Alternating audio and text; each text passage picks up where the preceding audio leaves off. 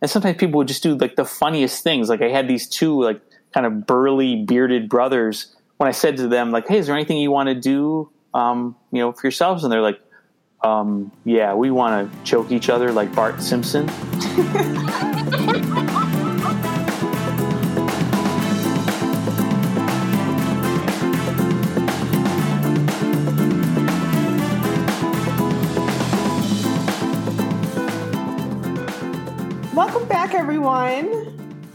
Hello. So, today we are going to speak to Eric and we're going to kind of go over what he's done. We found him in a Star Tribune article that is our local newspaper. So, we're just excited to dive into his story and kind of hear about his. Okay, he was able to express his experience through art in kind of a different way than we have ever realized for ourselves mm-hmm. as an option or with anyone we've interviewed already. So we're just really excited to dive into that and get to know about him a little bit more. Yeah, I'm really excited about this. We saw this uh, a while back. Um, I'd gotten this article from both of my parents, just you know, stating like, "Hey, this guy would be really cool to talk to." Um, and basically, like Erica said, he's kind of explored this through art. He has a uh, what he's called the family resemblance uh, project. It's a photo project. He'll go into it in more detail, but uh, we kind of just wanted to highlight that because I think it's a really, really cool story from what we read in his interview in the Star Tribune. But um, I'm excited to kind of talk to him a little bit more in depth. So we'll be joined by him shortly. Um, I don't think we have any real, you know, quote unquote housekeeping kind of things uh, for you guys this week. Um, we are going to be doing a, a, fundraiser soon, so look out for that on our social media and such. But otherwise, uh, let's just dive into our interview with Eric.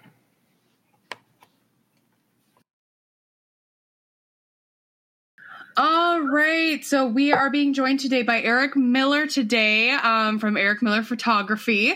Uh, so we, uh, like we said, we found him out um, on uh, the Star Tribune, just an article about his uh, family resemblance project. So we're really uh, excited to have you here today. Uh, welcome to Columbian Influence.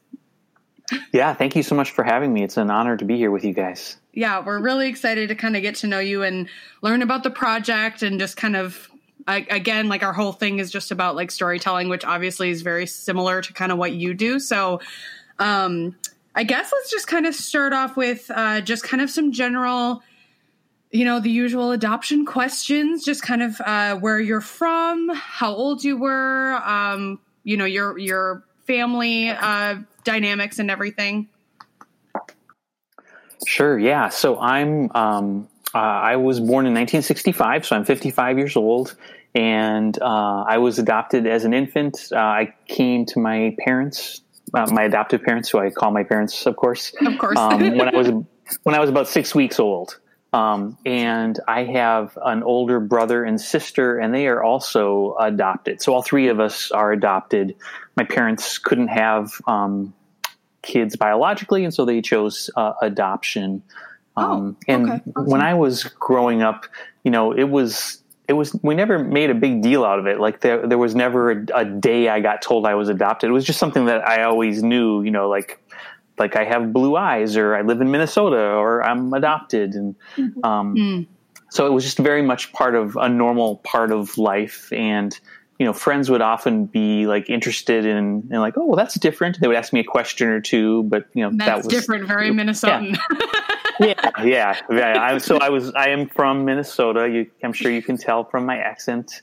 Sometimes I like to talk like my dad, who talked like this. Uh, he, um, but uh, yeah, so I, I grew up in uh, the suburban Twin Cities. I grew up in uh, New Hope, uh, Minnetonka, Bloomington, and now I live in uh, Minneapolis in the Lyndale Lake neighborhood with my husband.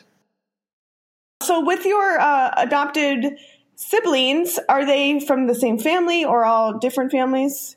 Yeah, so we're from all different families. Okay. Um, yeah, you know, we um, we're all um, ethnically very similar, so we could pretty easily and did pretty easily pass as a bio family. Mm-hmm. You know, which only when you get older do you realize what a luxury that is when you you know you learn about people who or you meet people who come from transracial adoptions and then you sort of realize like the extra burden that they have on them which i didn't have at all um, so yeah so we were all adopted from different families my my brother and sister were adopted in um, wisconsin which is when my parents lived there and they um, and i was adopted here through the lutheran social service oh me too um, in minneapolis yeah Awesome. Okay. So so they're from adopted from Wisconsin. You said you're adopted through Minnesota. Yep. Yeah, exactly. Got it. Okay. Okay. Uh, let's see here. Um And you said you're about six weeks old when you were adopted. Was that kind of similar with your siblings also? Um, I think my brother was actually a little bit older. Um, okay. I think uh, my sister was similar. I think my brother might have been like nine months to a year. Oh, um, and he had some health issues. He had like a like uh, this might not be a PC term anymore, but he had a club foot, is what we mm-hmm. called it when I was a kid. Kid, and then he had like some braces, and that all got. Um, now he now he walks entirely normally, but I don't know if that had anything to do with his adoption. I actually never asked about that. But um, yeah, yeah, we we actually we never really talked about it a lot when I was a kid. Like I never remember asking a lot of questions about it. I think I probably asked some when I was really young, enough till my um, till my imagination was satisfied, and then we never really talked about it again after that. Not very much. It never that it was like a closed subject. My mom and dad were always very open with it, but I just didn't have. I didn't. I guess I thought that I would never ever meet or have access to my biological family, so I just never. Mm-hmm. I just kind of closed that door and thought, well, I'll never. I'll never have access to them, so there's no point in ever even thinking about it or talking about it. If that makes well, any sense. I think, oh yeah, no, I think that that that's the thing with like adopted kids is like there's there's an angle of which adults don't know what to ask, but I like kids certainly don't know what to ask either. Like there's really not any education on the subject really whatsoever. So it's like we're trying to kind of gear like figure out the conversation based on us being, you know, in our 20s, but it's like kids where on earth would they get those questions from? Like it like you said it's kind of like you asked to kind of uh, satisfy your imagination and just kind of like build you know the pieces together yourself. But it's like i don't think a kid would really even know what to ask. And or really anything like that yeah, I, I, um, you know, I, I don't even know that I thought of my biological parents as real people until like maybe I was in elementary school and I don't know what oh, I don't know what age you are when you do genetics and like you learn about like recessive and recessive genes and you learn about eye color. And I remember we did an eye color um, ex, uh, exercise in class where you you know you write down your eye color and then the eye colors of your everyone around you, and that's supposed to help figure out you know mm. supposed to help prove the the dominant and recessive gene theory. I remember thinking like, oh well, gosh, like I wonder what eye colors my biological parents have because I had never yeah. I never really thought of them as people before. They were just an sure. abstract concept as a kid. And that was sort of the first time I remember thinking of them as having bodies. Mm-hmm. Mm. And with that, have you, at that point, then, have you wanted to meet them or find them, or was that just never a thing for you? Yeah, so for me, um, it was a very long journey um, of admitting to myself well, first having the vocabulary and then admitting to myself that I wanted to try to find them. Mm-hmm. You know, when the the thing I don't know if this was your this has been your experience too, but at least for people of my generation, um, you know, anytime anytime anybody would find out I was adopted, the usually the first question they would say is like, "Oh, well, you know, do you, have you met your birth parents, or do you want to meet your birth parents?" And I always yep. said, I, I always said, oh, no, I've never met them and I don't want to meet them. And I think I actually didn't want to meet them for a really long time. Again, because I didn't really think about them as having lives, mm-hmm. or or I didn't really think of them as think of them as fully formed people. Um, but you know, as time went on, a number of things kind of wore that down in me, or maybe not wore it down. That's not quite the word. It revealed what I what I actually what was hiding underneath, which was I really did want to know. I I think it's only natural to want to know your origin story. I think it's yeah. natural to want to know where you come from and what are some things that helped shape you, um, you know, biologically. Exactly. So then, what age were you when you started kind of doing the search? So yeah, so like I say, it was a very long process. So sort of once I had realized that I wanted to do that, it then took me a long time to kind of get the nerve up to actually do it. Mm-hmm. Um, so I was probably in my 30s when I when I when I sort of realized that I wanted to do that, but you know I didn't even even though I had like amazing parents, like my parent, they're they both passed away about two years ago. Um, even though they were amazing and you know were exactly what you want in a parent, which which was they you know provided unconditional love for me and allowed me to be who I needed to be. Mm-hmm. Um, my older sister would probably say they allowed me a little bit too much because she says I was such a spoiled kid, and that's probably true.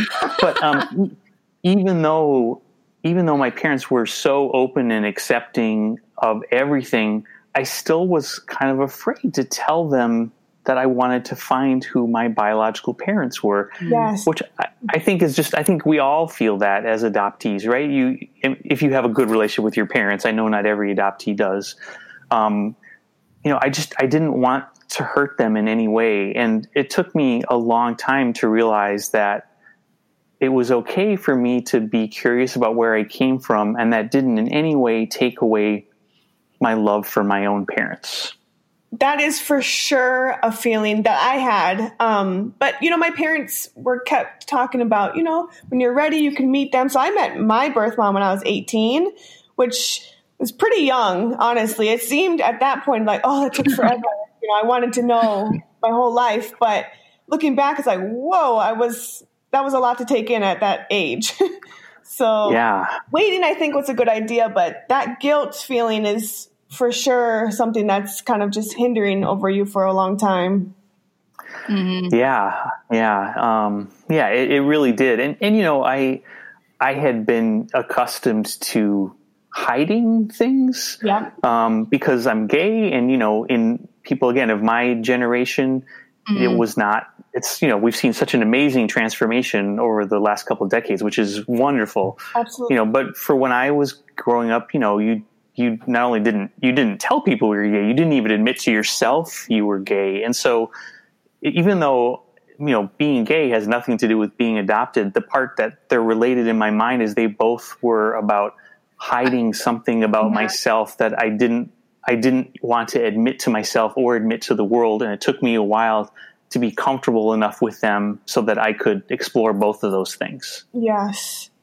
Well, yeah, it's like it's all with I mean, identity is such a big thing when it comes to adoption to begin with and it's like you have that added extra layer and like that would just I don't know, that would just like make it I think more internally like complicated. Like I can see that's you know, maybe why it did take you a little bit longer. And I mean, everybody has their own path as far as if they want to meet people or like how they want to figure out their identity because it doesn't always come from the same place, obviously.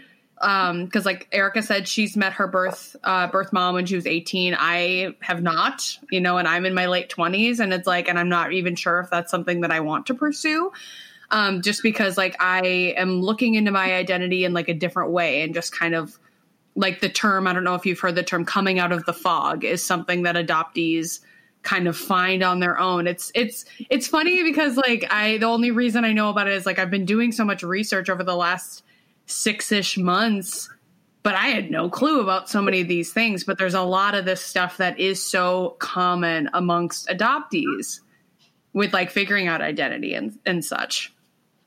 Yeah, definitely. So that seems pretty so, common between all of us. Mm-hmm. yeah, so it's, no nice hear, it's nice to hear another side of it. Like, okay, that you know those feelings are valid.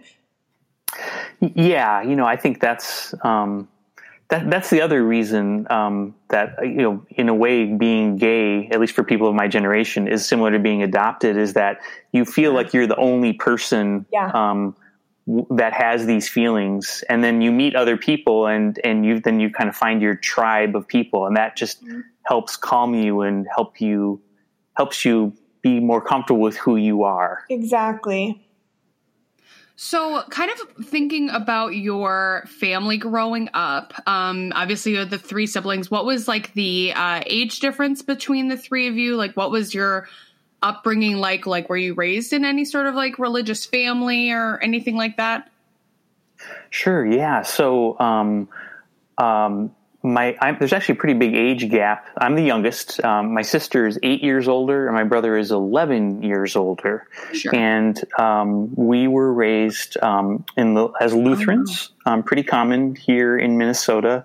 And um, my parents were Mhm. a pretty pretty liberal Lutherans, um, and uh, we went to church every Sunday. And um, uh, I also participated in like the youth activities at my church and uh, I really loved it. Um, I'm actually an atheist now, but um, I really loved it because I really loved the community aspect of it. There were Mm. tons and tons of people my age um, in the youth group, and we did a lot of activities together. And you know, I formed some really great friendships in that group. To, to me, that's what church was about growing up. Was about community and friendship, um, and coming together with you know people in a in a positive way. Um, it was it wasn't so much about um, what I think you know it is for a lot of people, which is about worshiping the Lord and um, yeah. And I, I know I love the music. I went to we went to Central Lutheran Church in downtown Minneapolis, which is a big, beautiful church. It has a Oh, fantastic yeah. organ. Um, My Mhm. mom was a singer, and she often sang there, and um, and I sang in the choir there. And so, like, I just I love that whole part Oh. of of religion, and was the choir and singing and and the community. Yeah, the I mean, I guess just kind of the reason I ask that is just because like obviously it depends on those kinds of things with like if you were just kind of like with your layers of identity, it's like you had this additional thing of like I'm assuming coming out I, I guess you can kind of tell us that um yourself is just like coming out to your family and then seeing also like if they were accepting of when you wanted to find birth family and such. Like can you tell us a little bit about that? Sure. Yeah. So um, I, I didn't come out until um, uh, I was uh, actually out of graduate school. I was pretty late in coming out um, to my parents. Uh, um, but actually, you know, I, I didn't really come out to a lot of people until I was in graduate school. So I was, so what does that make me? You know, like 22, 23 when I came out. Um, and I, um, I actually wasn't so worried about how my parents would react because my brother, who, like I say, who's 11 years older, is gay as well and had already come Oh. out. So I didn't, uh, you know, I had a privilege, pretty privileged upbringing because I, I didn't have to worry about what many gay kids worry about, which is Mm. I'm going to come out and I'm going to be not only rejected by my parents, but maybe also thrown out of the house, you know, which does, which happens a lot, right? There's so many Yeah. kids on the street who are, you know, there's a higher percentage of them are gay than, than, than in just the regular, than in, in the rest of the world. So, um, so I didn't have to worry about that. So, um, so the only anxiety about it was my own interior anxiety. I was still knew I would be safe. I still knew I would have a place to sleep that night, etc. Um, yeah. And so when you did that, was it the same time kind of all of it came together where you wanted to find your birth parents or No, so I was that was in my like I said, I was in my um, early twenties when I came out to them, and then it was kind of only in my like mid thirties that I sort of admitted to myself I wanted to find my birth parents, and it was um, only ten years ago. So I was forty five when I actually did the search. Yeah, let's dive into that a little bit. Just like what your process was, how that went. Just because, like, then obviously the the article we read about you was you finding this photo, so it's like kind of just like the leading up to that. Just tell us whatever you like. So um, I when I finally you know it kind of came to the realization that I really did want to know something about you know who my parents were, and I should back up and say like part of it was prompted by um, a visit to the doctor. So, you know, because when you're adopted and you go to the doctor and they ask for medical history, you're just like, I have no idea, and they just you just write down adopted, right? Yes, we totally get that.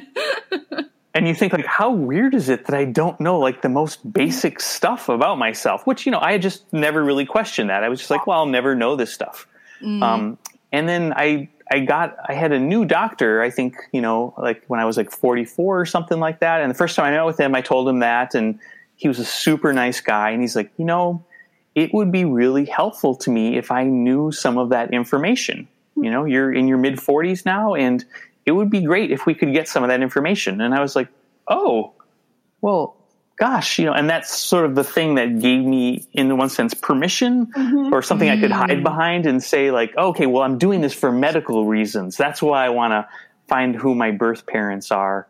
Um, and, uh, you know, of course, I was super curious myself, but that's what I told myself, and um, sure. um, and so I so um, in order to you know, this was before the age of ancestry.com or anything like that, mm. you know, back in 2010. Um, so uh, the way that it worked then was I um, had to fill out some paperwork from Lutheran Social Service. I don't know why mm-hmm. I can't say that Lutheran Social Service, um, which I had to, had to get notarized and then mail it in, and then you know they um, I, I, got a letter back saying they would contact me, and then um, I think it took about six months until um, I got wow. contacted by them on the phone. But when in the letter I got said, um, you know, thank you. You're in queue. Um, you know, we don't have a lot of social workers that do this kind of work. So, you know, when it's your turn, we'll give you a call. I said, okay. So, um, uh, I think they probably they probably emailed me. I don't think I got a call totally out of the blue, but they finally said, "Hey, it's time now to start searching. We're we're ready to begin the search." Mm-hmm. And I hadn't told my parents any of this yet because I just thought, well, I'm going to wait until I see if there's anything to actually tell them. So um, the when when she called, um, they she told me like what would happen with the the search, and she said so, you know, we're going to start to do some looking around, and you should be prepared for a number of different outcomes. Like, we might not find. Well, first of all, she said, we can't search for your birth father. Um, I'm looking at your birth certificate right now, which something is I've never seen my own birth certificate. Yeah.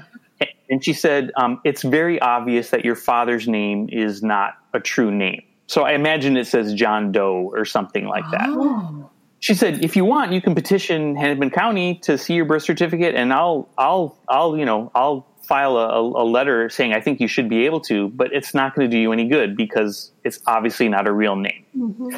So, so you should be prepared for. So we can search for your birth mom, but you should be prepared for the, you know, the following outcomes. You know, we might find her, and she might not want to have any contact with you, or we might not be able to find her. Um, you know, there's a whole bunch of things that might happen.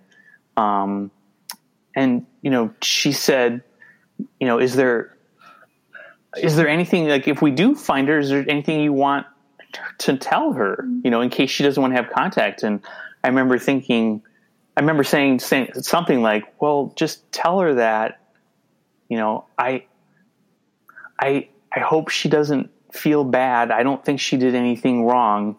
Um, and you know that I, I i would just love to have some kind of contact with her um, and then I remember like emailing a friend that night and writing and saying like, I don't know if I'm going to be able to find her, um, but I hope, if nothing else, I can see a picture of her because it would mean mm. so much to see a photo of somebody else that looks like me. Mm-hmm. Which, if you're mm-hmm. not adopted, I don't think you understand the the mm-hmm. powerfulness of that. that. No. No, you just you know when you don't look like anybody else, anytime anybody says to you like hey you remind me so much of my friend steve and you're like oh mm-hmm. well is steve my brother? Like tell me more you know? Um anyway so so, um, so so that's that's kind of how uh, that's setting the stage for like you know everything that happened after that. So i don't know if you have any questions before i go on to the next stage. I'm not really sure the best way to do this. Sure. So i just have a quick question. With those six months you kind of knew it was going to take a while. Did you lose hope at that point um, I don't think I lost hope. I don't think I really thought about it very much. Um, it was, um, you, you, know, most of my life I, I, was brought up to you know hope for the best and expect the worst. So mm. I think if I thought about it, I was just was thinking like, well, you know, they they maybe my turn will never come up or they won't find able to find anything. I just wasn't going to let my hopes get up. Sure, um, sure. In any way.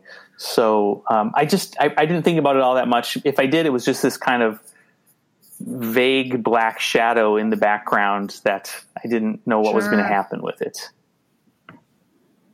Um, anyway, so the um, the social worker had said to me like, well, you know, this this might take as much as a year. I don't know. Um, when we find out more, we'll we'll let you know. And then two days later, she called me and said, well, I have some bad news and I have a little bit of good news. And the bad news is, is that I found your birth mom, but she's already passed away. Oh. Um, and she never got married and she never had any other kids and she had no siblings oh my and both of her parents are dead. Oh, wow. So everybody was gone. Yeah. That is quite the phone call. Oh my gosh. Yeah, it was it was very sad. I just thought being adopted is a lot about experiencing loss and accepting loss and it's mm-hmm. experiencing loss that you didn't even realize was there. Yeah. And this was me experiencing the loss of why did I wait so long? yeah. you know I, I shouldn't have waited so long. You know i was I, I wasn't angry. I was just really disappointed in myself that i hadn't acted sooner. But like i said she said she had a tiny bit of good news which was she said but i did find your birth mom's first cousin and she is willing to meet with you and talk with you. Um, I'm like, what's her name? And she's like, well, I can't tell you that legally. I can't tell you any of that, but I've given her your contact information. Um, and this was in the fall of 2010.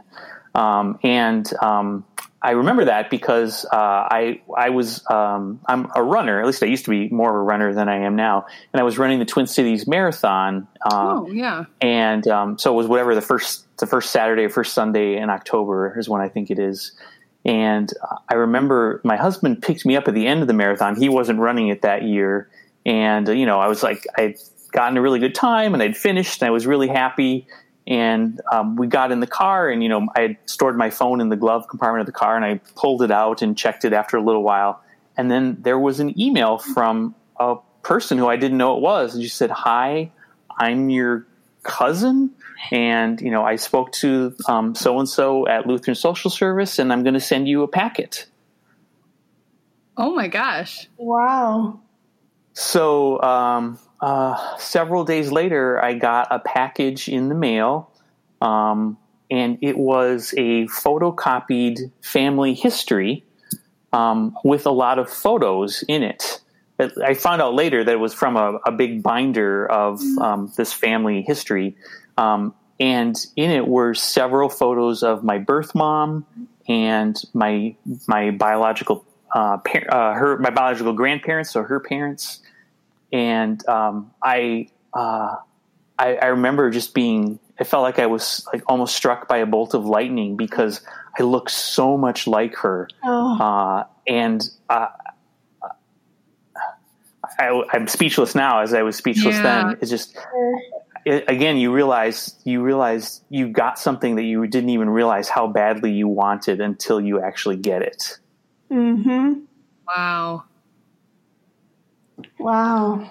I'm just wow, that's that's crazy. Did you in that packet then with like family history like I mean, had you been thinking about your like r- quote unquote I guess your excuse to do this with the medical side of things? Like did you find any of that kind of information with this at all or did that kind of get take the back burner for a little bit? Yeah, it, that came later. So um, the the cousin that I met, her name is Elena, and um, she is such a sweetheart. And um, she said to me, you know, she wrote a little note saying, you know, here's some information about your birth mom. Her name was Cheryl. Um, here's some information about Cheryl. Um, you know, we we would love to meet you. God bless.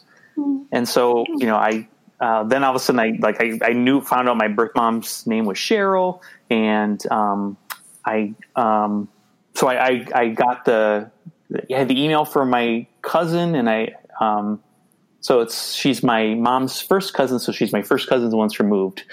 So I, I emailed her, and then we set up a time. Actually, maybe um, like three weeks later uh, to meet her, and um, so uh, I found out that um, my mom uh, her her parents owned a general store in a tiny little town in um, southern Minnesota. It's so mm-hmm. small that there's not even a, a, stoplight there, and they owned a general store and they lived above it.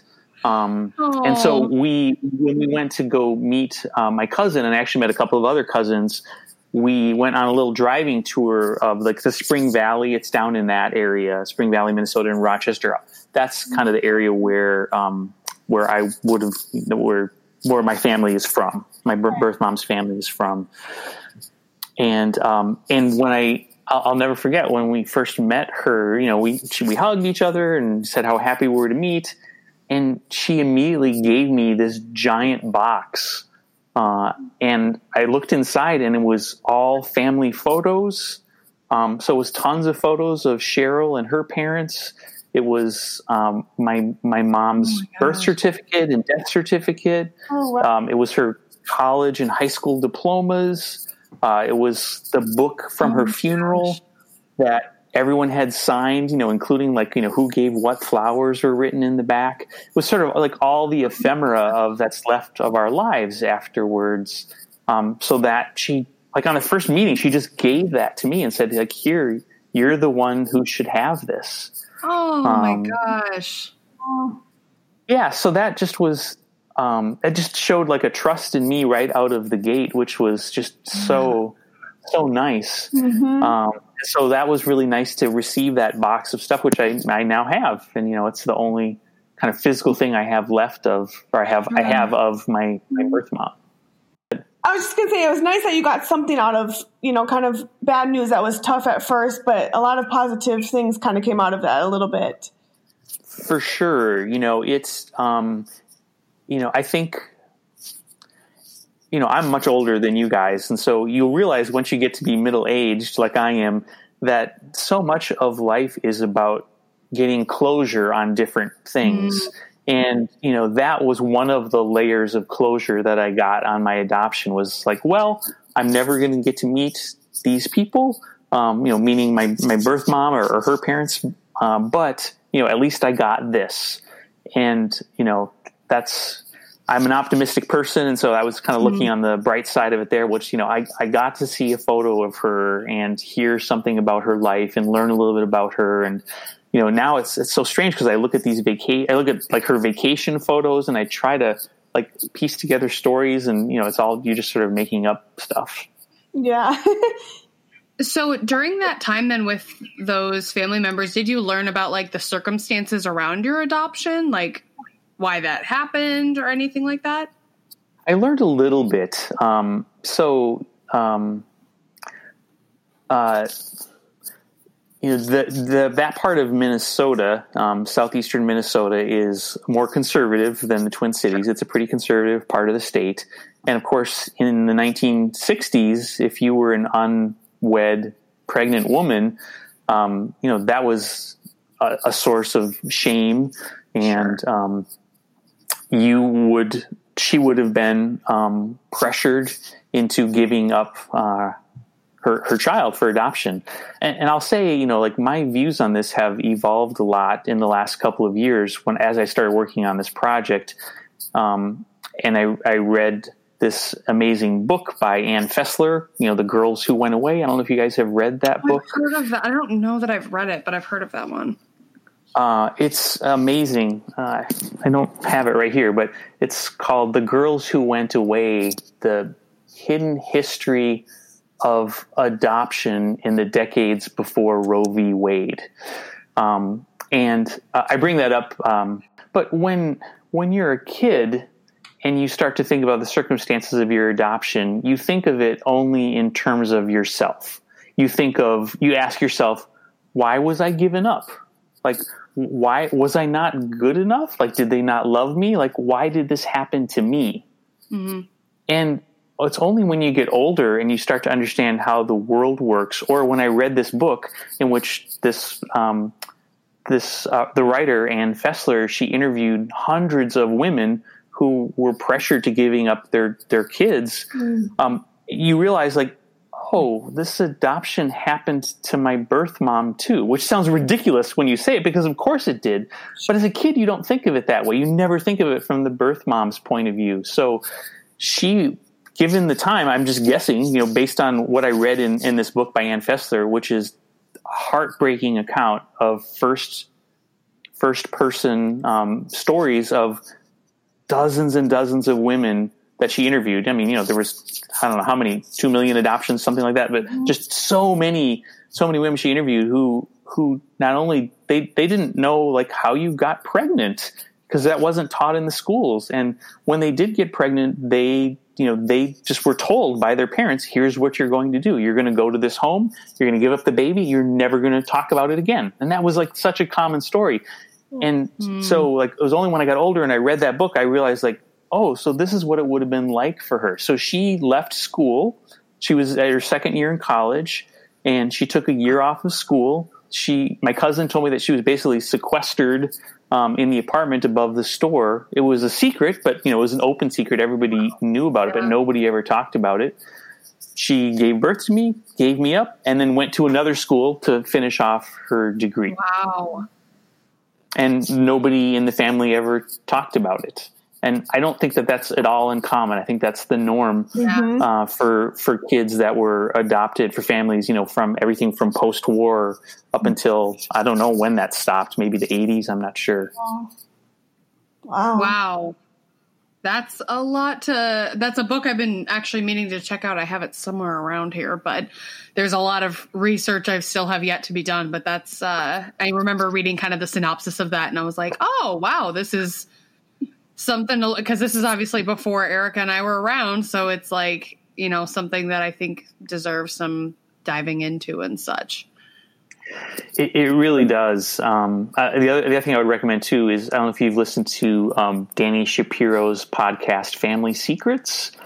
Um, she's a writer, um, and it's, it's, an interesting podcast. She has all kinds of people she interviewed, but one of them from the first season um, you could also listen to that. It's a similar story to um, the Ann Fessler book. Uh, okay. It's the episode's called "The Secret Son," and it's just one story of a woman and how she got pregnant and was kind of tricked into giving up her her wow. son for adoption. Wow! By her own parents. Oh, I'm gonna have to listen to that one. That's yeah. I, I held up this box of tissues because if you read the book, you you definitely have to have a box of tissues nearby because yes. that book is just heartbreaking. Oh, for sure. I can imagine. Are you still in touch with um, some of those family members that you met, like your cousins and such? Yeah, so I am. Um, uh, I, um, you know, we trade emails every couple of months and um, Christmas cards and uh, Bert and I, Bert's my husband, we go down, uh, they live down in Owatonna, and we go down and see them uh, like once a year, usually. We'll go down like for an afternoon and they'll make a special lunch. And so I've met, you know, some of their kids and some of their grandkids, and they're just, they're very sweet, very, very good Minnesotans. Yeah. You know, good, good hearted people who, um, you know only want the best and you know have been so welcoming of me and so understanding um, of my questions and my journey. I guess then kind of going into so obviously you had that um uh had you know received those photos and everything. Like first of all i guess like what's your career been like with photography? Like how long have you been doing that? Has that been kind of in your life this whole time? And is like just kind of how this all started, I guess, with the Family Resemblance Project. Sure. Yeah. Um, so um, being a photographer is a, actually a, a, second career for me. I only started doing it a baby about uh, six years ago. Um, although my dad was a photographer, so I grew up with photography, and um, you know my graduate degree is in film, so I was a filmmaker for a while. So okay. I've always been around image making, but I worked most of my career in um, uh, in film and television, in um, making, um, uh, producing uh, corporate and commercial videos uh, uh, for agencies and TV networks and corporate clients. Always as a producer, um, always with smaller companies here in the Twin Cities, and um, uh, and I, I, really liked that, but kind of got to a point where I was ready to start working for myself. Mm-hmm. And um, so I, mm-hmm. I, became a photographer in 2014. And um, I, the reason I became a photographer is actually from Instagram um, because, you know, when I was a producer, in film and video, when, as a producer, you don't actually make anything, right? You just help other people make things. Mm-hmm. So I was always like working with a team of really talented people and helping facilitate things as a project manager. Um, and then Instagram came out, and what I loved about that was you could make a photo and edit a photo and share a photo all by yourself. Like you didn't need anybody else to make it you know, when I mm. was making films, you need a crew of people. Uh, so um, I so I started just like making all these photos on Instagram and found out remembered how much I loved making things all by myself.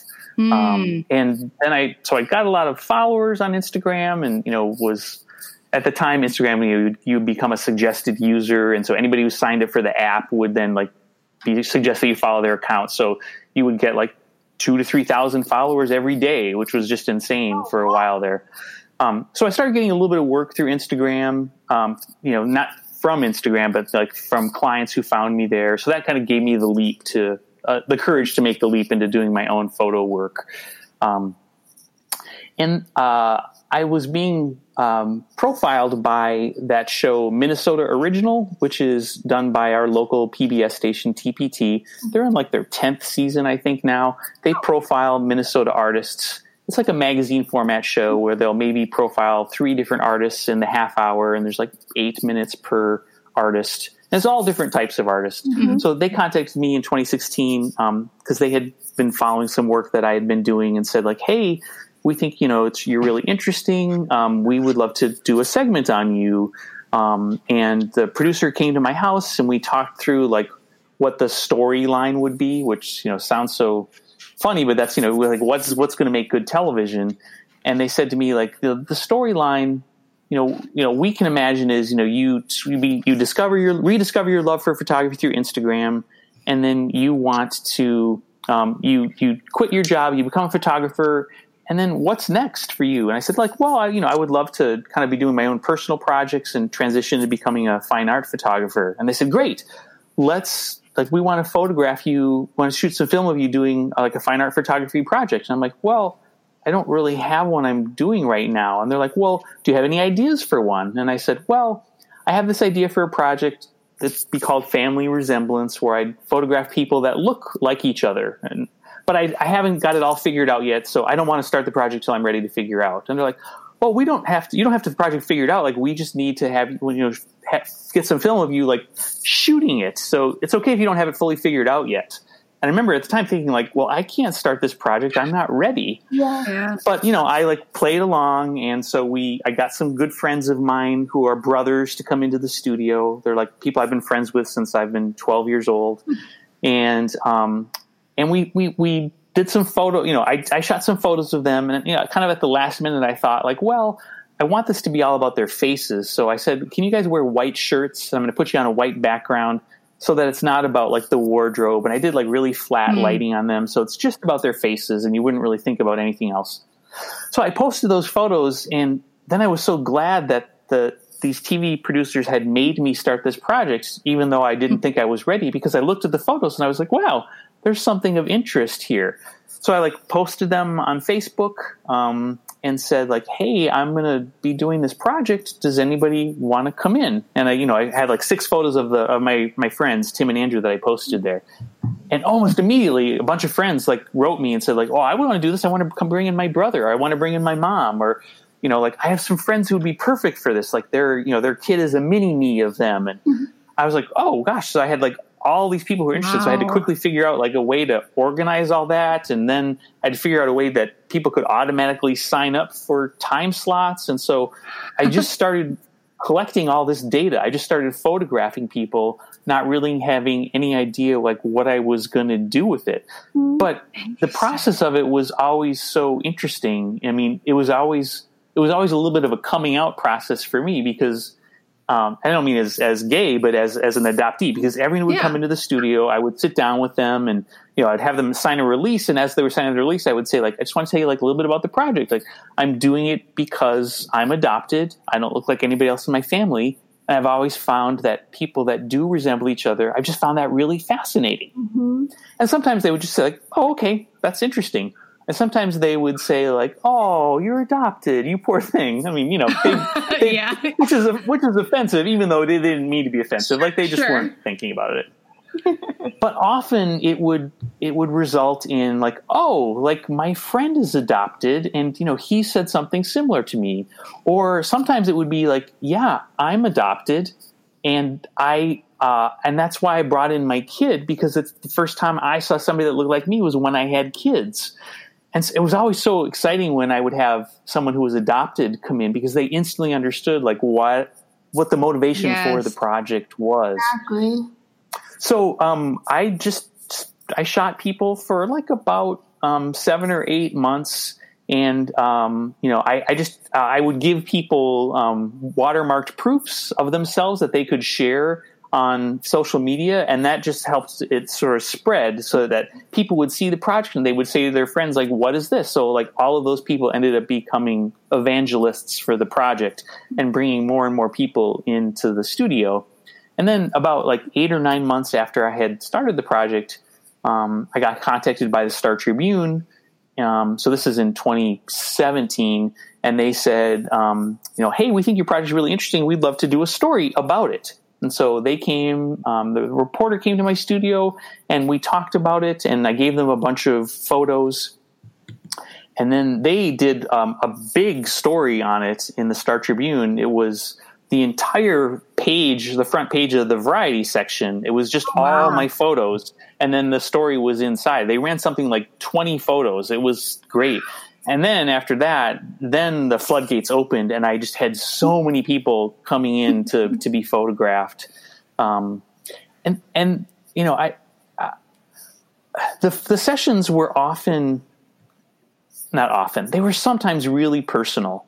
Sometimes people would share things um, about their lives with me, um, even if they weren't adopted. They would share things about like um, they would be there with their sister, and they would like maybe kind of talk about how they didn't get along as kids, but they got along now.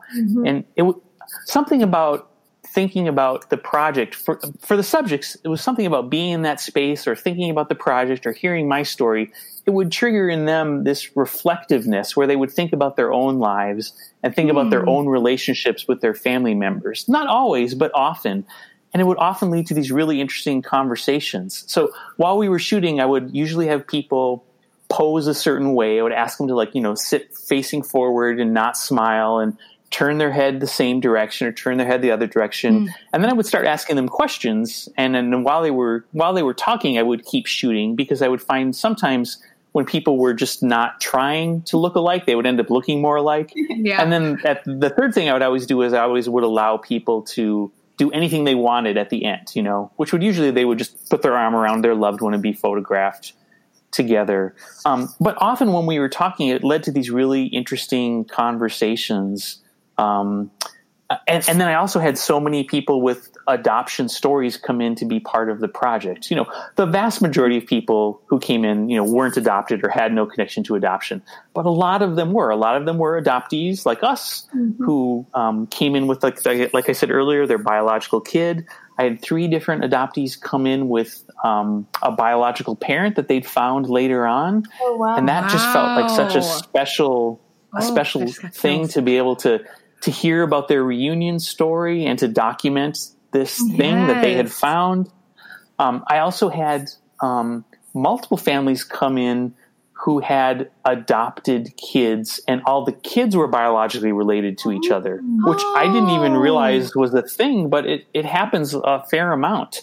oh Um, wow. And so that was just really interesting to, you know, and in one family's case, I can't remember all of them, but in one family's case, I know it was they had, I think, adopted two brothers um, from this family. It was an open adoption. Uh, and then later on, that those biological parents said, like, we're going to have another kid, and for whatever reason, we we can't take care of it or we don't want this kid. And so then they adopted that daughter later on. Um, and so Oh they're complete, gosh. full, full brothers and sisters. Um, Oh you know, and I just think that's that's just such a amazing thing because, of course, that never would have happened for you know when people were adopting kids when I was born in the '60s. Sure. Uh, I'm just you know I find open adoption so curious. I, I don't want Mm-hmm. to paint it as like it's this miracle answer because I know for a lot of people it brings up other all kinds of other issues and other problems. But to me, Mm-hmm. it always seemed like oh, like that would have been so great to be able to know my birth Mm-hmm. parents and and also you know know my birth, my I mean my adoptive parents as well. Like I love that there was so many different types of families that kind of came out from that. Um so you don't do you have any children of your own at all? No, we don't have kids, and so Okay. and yeah, so you know, I, the only connection I have with it with resemblance is uh, those photos of photos. Cheryl. Sure. So, kind of given that, like, given your kind of like fascination growing up with people that do look alike, because like I get that all the time where people are like, oh, you were like when you said, like, oh, you remind me of my friend. And I mean, Erica and I are adopted from Colombia. So it's like, okay, they're not my cousin. They don't, or they're not like a close relative, obviously, but it's still like, oh, that's so funny to hear that someone has the same hair as me or something like that. You know, that's something that obviously a lot of adoptees share. Um, but do you, since that's always been kind of something on your mind, do you feel like since you don't have the, or you kind of chose not to, you know, have children to, you know, have that resemblance, you know, carbon copy, you know, of yourself, do you find that like, we were talking about closure and everything. Do you think of the family resemblance pro- project as kind of a different sense of closure for yourself at all? It's yeah, for sure. It's closure on multiple levels and on levels I didn't even expect. You know, it um, on- on one level, uh, it's um, it's closure because uh, I, I feel like I made this project that's out in the world now, and I and so I don't have any control over it anymore. Right? It's just it's just out there and it Sure. lives. And and I ended up writing a very personal introduction to the book, um, which talks through a lot of the stuff that we're talking about right now.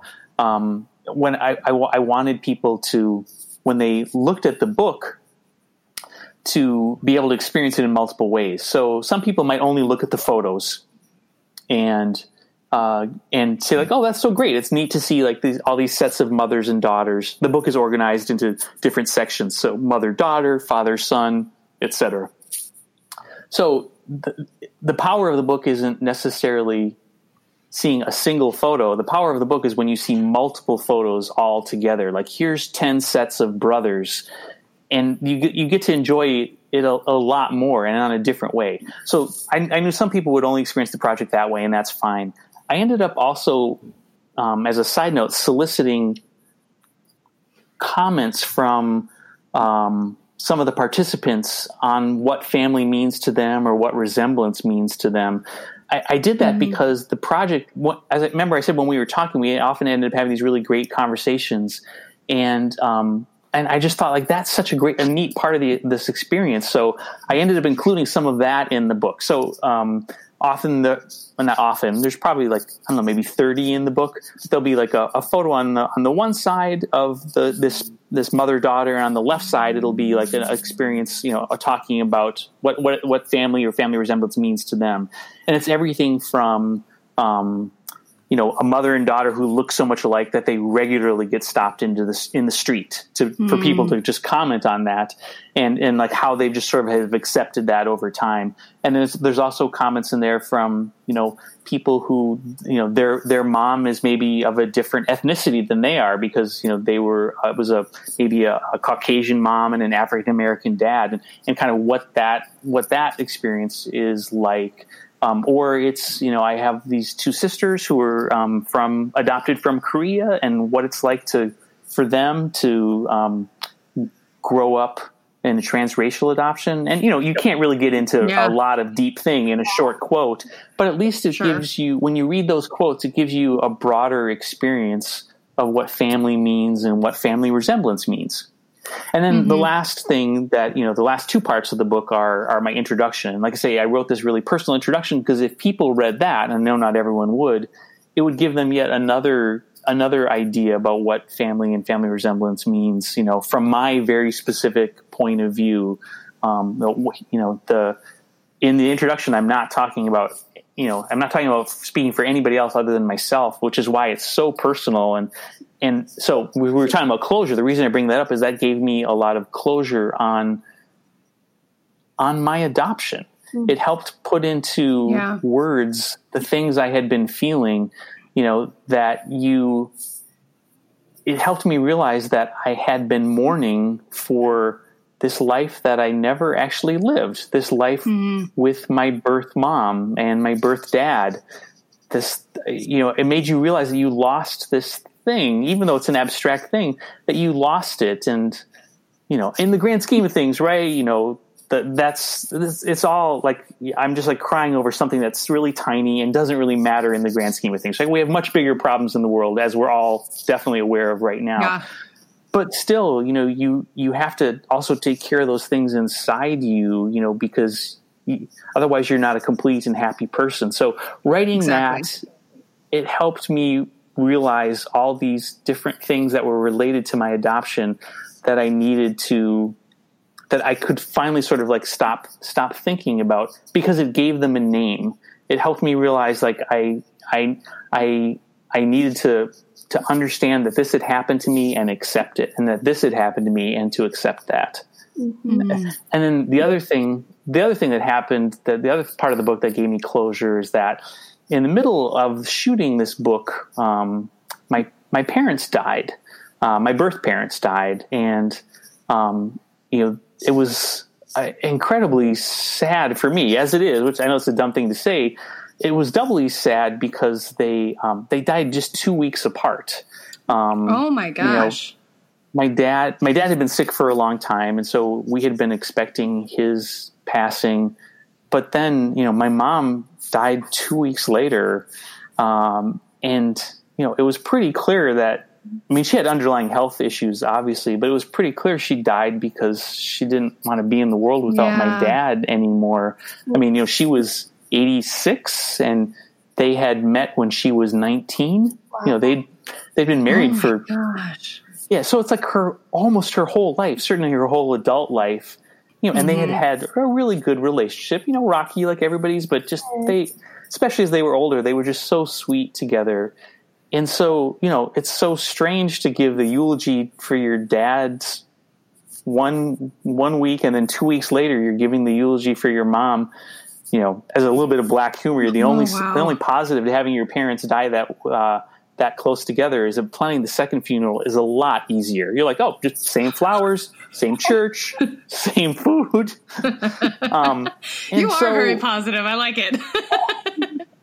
so, well, it took me a long time and some antidepressants, sure. which I'm I'm still on to try to help deal with all that. But um, the uh, so that was also something like once I held that book in my hands, it also it also helped give me closure on my parents passing. Um, if that makes any sense. I mean, the no, book yeah. isn't about them dying, but the book is about them in a roundabout way. I mean, they're obviously big players in my life, and um, uh, so that it just that the book just gave me closure on a, on a lot of different levels, yeah. both from things I didn't even realize I needed, and then things that I hoped it would. And, and I actually really hoped that when I got that book, it would help me have some peace about my parents passing, and it really sure. did. Um, and and kind of make, making that story even a little bit more difficult is that so I once ancestry.com came out and 23andme right like I signed up for those and I was able to find like some distant cousins on my birth father's side. Because um, oh. remember, I never could find out anything about my birth father because the name on the sure. birth certificate was a was a made up name. And so, about three three months after my parents died, uh, maybe four months, I got a little ping on Ancestry, and it said I had a, a, new first cousin, and it was the first time I'd had a first cousin appear on Ancestry. Yeah. And so I looked at it, and I could tell that he was not I could, I could see he wasn't related to Elena, my first cousin on my mom's side that I already knew because she and I were connected on ancestry already. So I was like, wow, this is a this is a related to my birth father. And so I like I I don't know if you guys have had to do this, but you have to mm-hmm. approach this very gently, right? You send like an email where you're not revealing too much and you're trying to not sound like a crazy person, like I'm dying to know all this information. Just like, hi, uh, I noticed that we are connected. Um, I think we might be related through my birth father. You know, I was born, you know, in Minnesota in 1965. Just wondering if you have any information.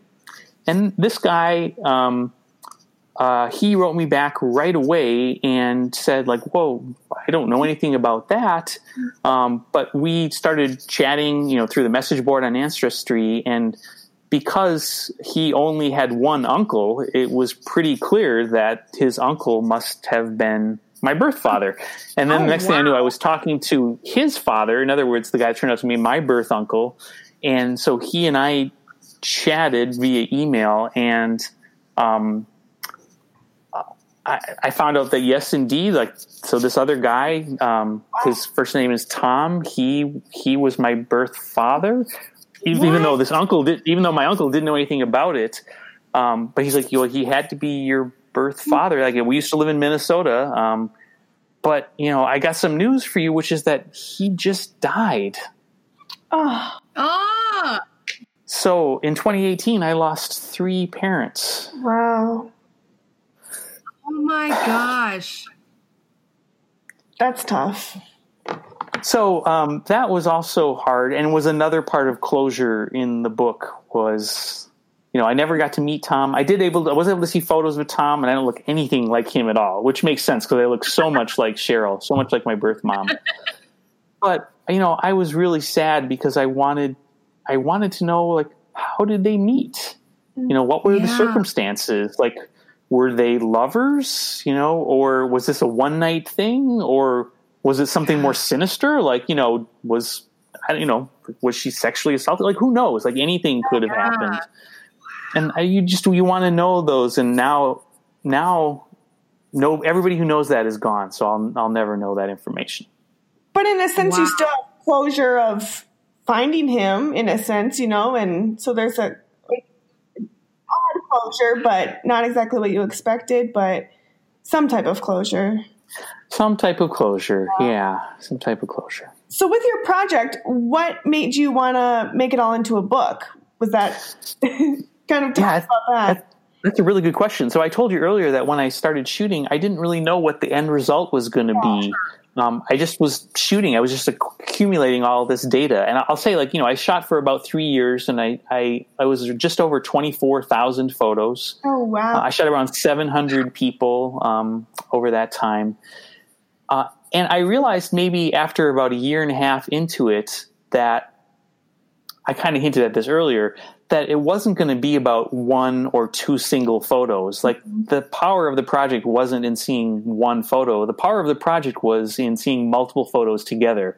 And so that's when the idea of a book came up. I was like, well, a book is really a, uh, the best way where you can kind of like spend time looking at this photo and then turn the page and, and looking at the next photo. And, and the book is laid out in such a way that remember I said earlier that there's different mm-hmm. there's different chapters, and so in the chapter that's siblings, for instance, um, there'll be ten photos of siblings on this two page spread. So you can look at all these small photos of these siblings together, and then when you get into the chapter, it's usually just either a photo by itself, or two photos facing each other, or it's a photo with a, a quote from one of the people in the photos.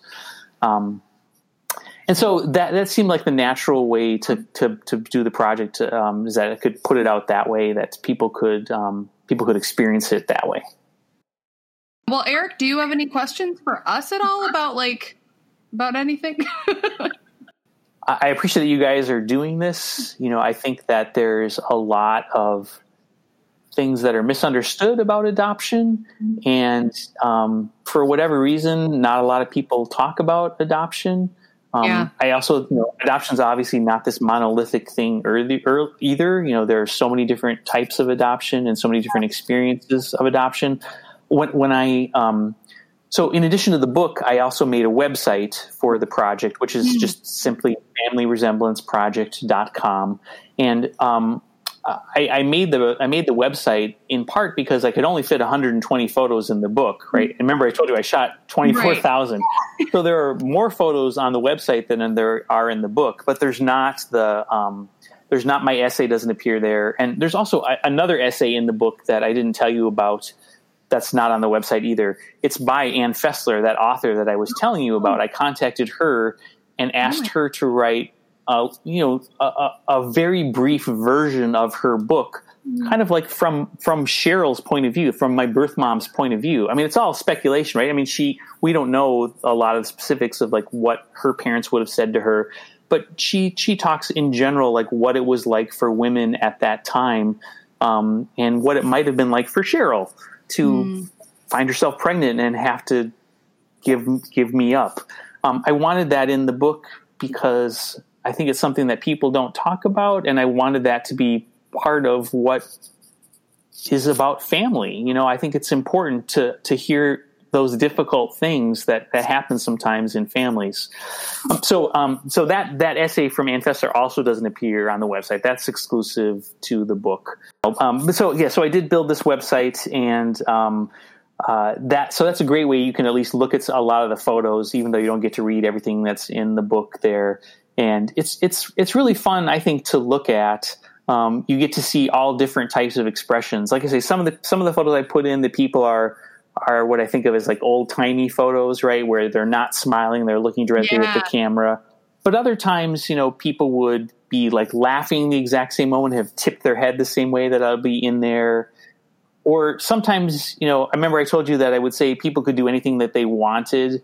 And sometimes people would just do like the funniest things. Like I had these two like kind of burly bearded brothers when I said to them, like, "Hey, is there anything you want to do, um, you know, for yourselves?" and they're like, um, "Yeah, we want to choke each other like Bart Simpson." okay, so like you know, jokingly choked each other, and I took a photo. Um, and and there are a number of other people of other people who were photographed in the project who are now deceased.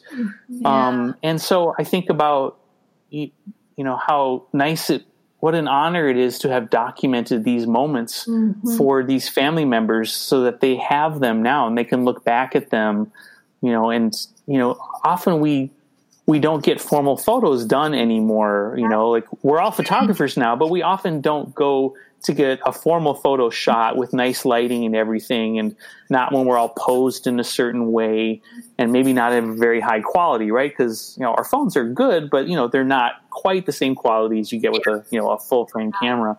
And so it's it's that's sort of an extra legacy of the project that i hadn't anticipated is that you know i'm hoping that it will still give to people who participated in it that they'll have these photographs that they can remember for people who are no longer with us. Mm. Just like I have the photos of Cheryl who's yes. no longer with me. So like the inspiration for the project, you know, is now something that's kind of keeps paying dividends forward to other people. Wow, that's amazing. Yeah, that's that's so cool. I think that's really important obviously just for people to kind of find their purpose and everything and that's kind of like why we're doing this, you know, we kind of just like it kind of came out of nowhere but it was just like let's do this. I don't like like you said it was like i don't know what we're really doing but we're just gonna do it and hope for the best and just kind of start producing things and see where it goes. So i think that's something that's really important for you know adoptees to realize too. Great. So um just to wrap things up um what other like what types of uh, photography do you do? And like where can people find you on your website instagram stuff like that? Sure yeah. So um, i do uh, as a photographer since we're all photographers now i do a bunch of different things which you have to in order to make a living. So i do um, a lot of corporate headshots. Um, I do uh, um, some commercial work. I do some ed- um, editorial work for magazines. Uh, and then I have my own artistic practice, so I you know do make my own photos and print them and show them and sell them, things like that. Um, and so my own my own uh, website is Eric Mueller Photography, but um, Mueller is spelled M U E L L E R, so it's E R I C M U E L L E R photography.com, which is super long, but at least it's self explanatory. And then you can also, as I said earlier, you can find Family Resemblance at Family Resemblance Project com. That's a little bit easier to remember. Perfect. All right, great. Well, thank you again so much for coming and talk to us today. We would love to um, hopefully meet at some point once things are maybe back to normal and uh, chat a little bit more about this. Thank you. Yeah, I, I, would love that too. It's I think it's just really good to have conversations like this. It forces you to sort of think about your own life and think about the lives of others, like in context. And I, it's just a real honor for you to invite me on your show. So thank you. Thank you. Oh, thank you so much. Have a great weekend. Enjoy the sunshine. Thank you guys. Bye bye. Thank you. Bye. bye. I did not anticipate everything that he had like because we only had such little information just because like the web or the uh, article in Star Tribune is about the family resemblance project. It's obviously not about just his adoption. So like we had practically nothing going into that. And that was just that oh was my deep. gosh. And a lot of that people was, like you think about trying to find your birth family you always think about the good you know or kind of you only hear the good stories. Yeah mm-hmm. yeah. That's that's a better word for it. And it's just hard. I'm I'm just blown away. I'm sure you probably feel a lot of different things about that just because like you did go through that. You had a great outcome, you know. I think pretty much for the most part, you know, as far as I know, it's like it's a there's so many different variables and I think it's so interesting that I think about your story and just the fact that you're from a foreign country and you had this outcome. He's from in the same state. Yeah. And it all like the timing of everything, like when he said that he had lost three parents in 2018. two parents within two weeks is hard enough, like, or one ever. Yeah. But three, and that's just like. And he's still so mm. positive. I love that because it's, it's hard to be positive in you know tough times but he really took that and made his project and made it you know something that he can really be thankful and happy and proud about which he should be exactly no i think um, that's definitely a book that I, I wanted to wait until we interviewed him to kind of check that out more and just kind of like so we could have the backstory but um yeah i i just I think what he did with his information is very unique. Um, because I think like what you and I are doing, we have the same inner feeling that kind of caused us to do this. So I think it was just like, and as a person who's artistic myself, you know, like I get that, like where it's wanting to do something. And I think with us, it's kind of like I like having conversations. So that's where we, you know, kind of came up with it being a podcast for us. But I just thought it was so interesting that he took the thing he never had mm-hmm. that he was fascinated with and used his artistic ability with photography. And that's where his closure comes from. I just think that that's so interesting. Yeah. And it's funny how closure happens in a different way for everybody. Exactly.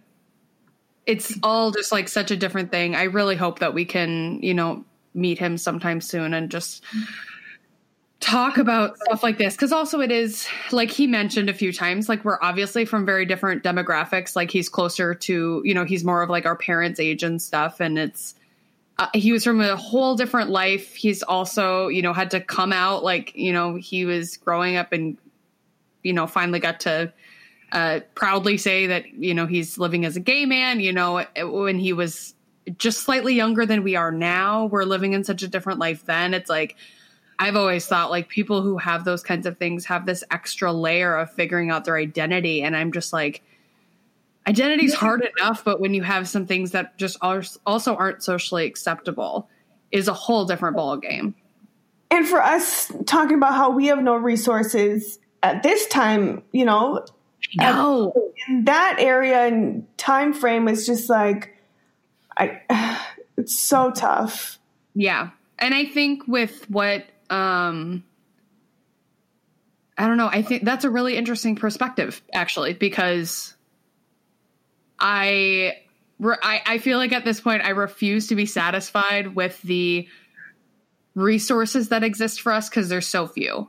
Right. And I think it's talking to people like that that kind of help us guide like where to go next mm-hmm. and what to talk about next because things it's things haven't improved enough in my opinion. And it's just like i think there's a lot more to be done. And i think that's okay for us to be like nope i'm not satisfied. Like we need more because like there's someone like that who went through this. And although like people always say like you guys turned out well and obviously he you know quote unquote turned out well it's still just kind of a matter of like making sure that people are supported and loved and have a chance to grow as their own selves. Like no matter how you find that identity if it's a f- photography project if it's finding birth parents if it's reading books if it's counseling. Just that feeling and you know comfort of not having to hide either. Exactly. Known that it's so common and those feelings and that guilt and i mean all of those different things of trying to find your identity is so so common. And a lot of us are with you on that. If you're listening to this mm-hmm. and have that feeling you know, definitely just reach out, talk to us. You know, we can just be a listening ear, even if you don't want to be on our podcast. We want to express, yeah, we want to just express that it's it's so common, and we're here for you guys.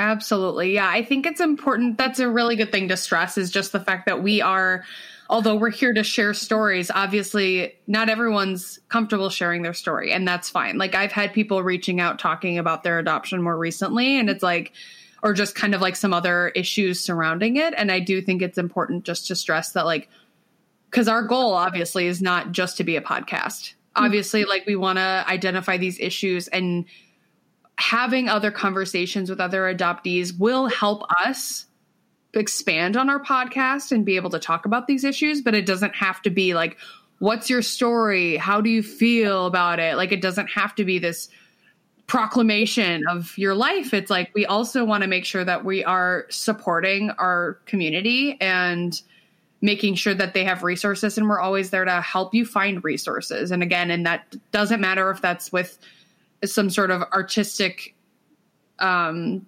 expression or again just like finding resources with books or counseling or again just conversation because that helps erica and myself also. It's it's not one-sided where it would be like do you want to talk about it? It would like for yourself. It would also just like to be a conversation where people do feel more comfortable talking about that with their own lives.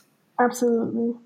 Please be sure to check out eric mueller on his website uh, we'll be tagging him in our you know instagram posts and such just to make sure that you guys can find him uh, and make sure to check out the family family resemblance uh, project online. Um, and as always, just follow, like, and subscribe. Uh, we've been hearing from a lot of people lately, just with encouraging us, and we just really want to say thank you to everybody. Until next time. Bye.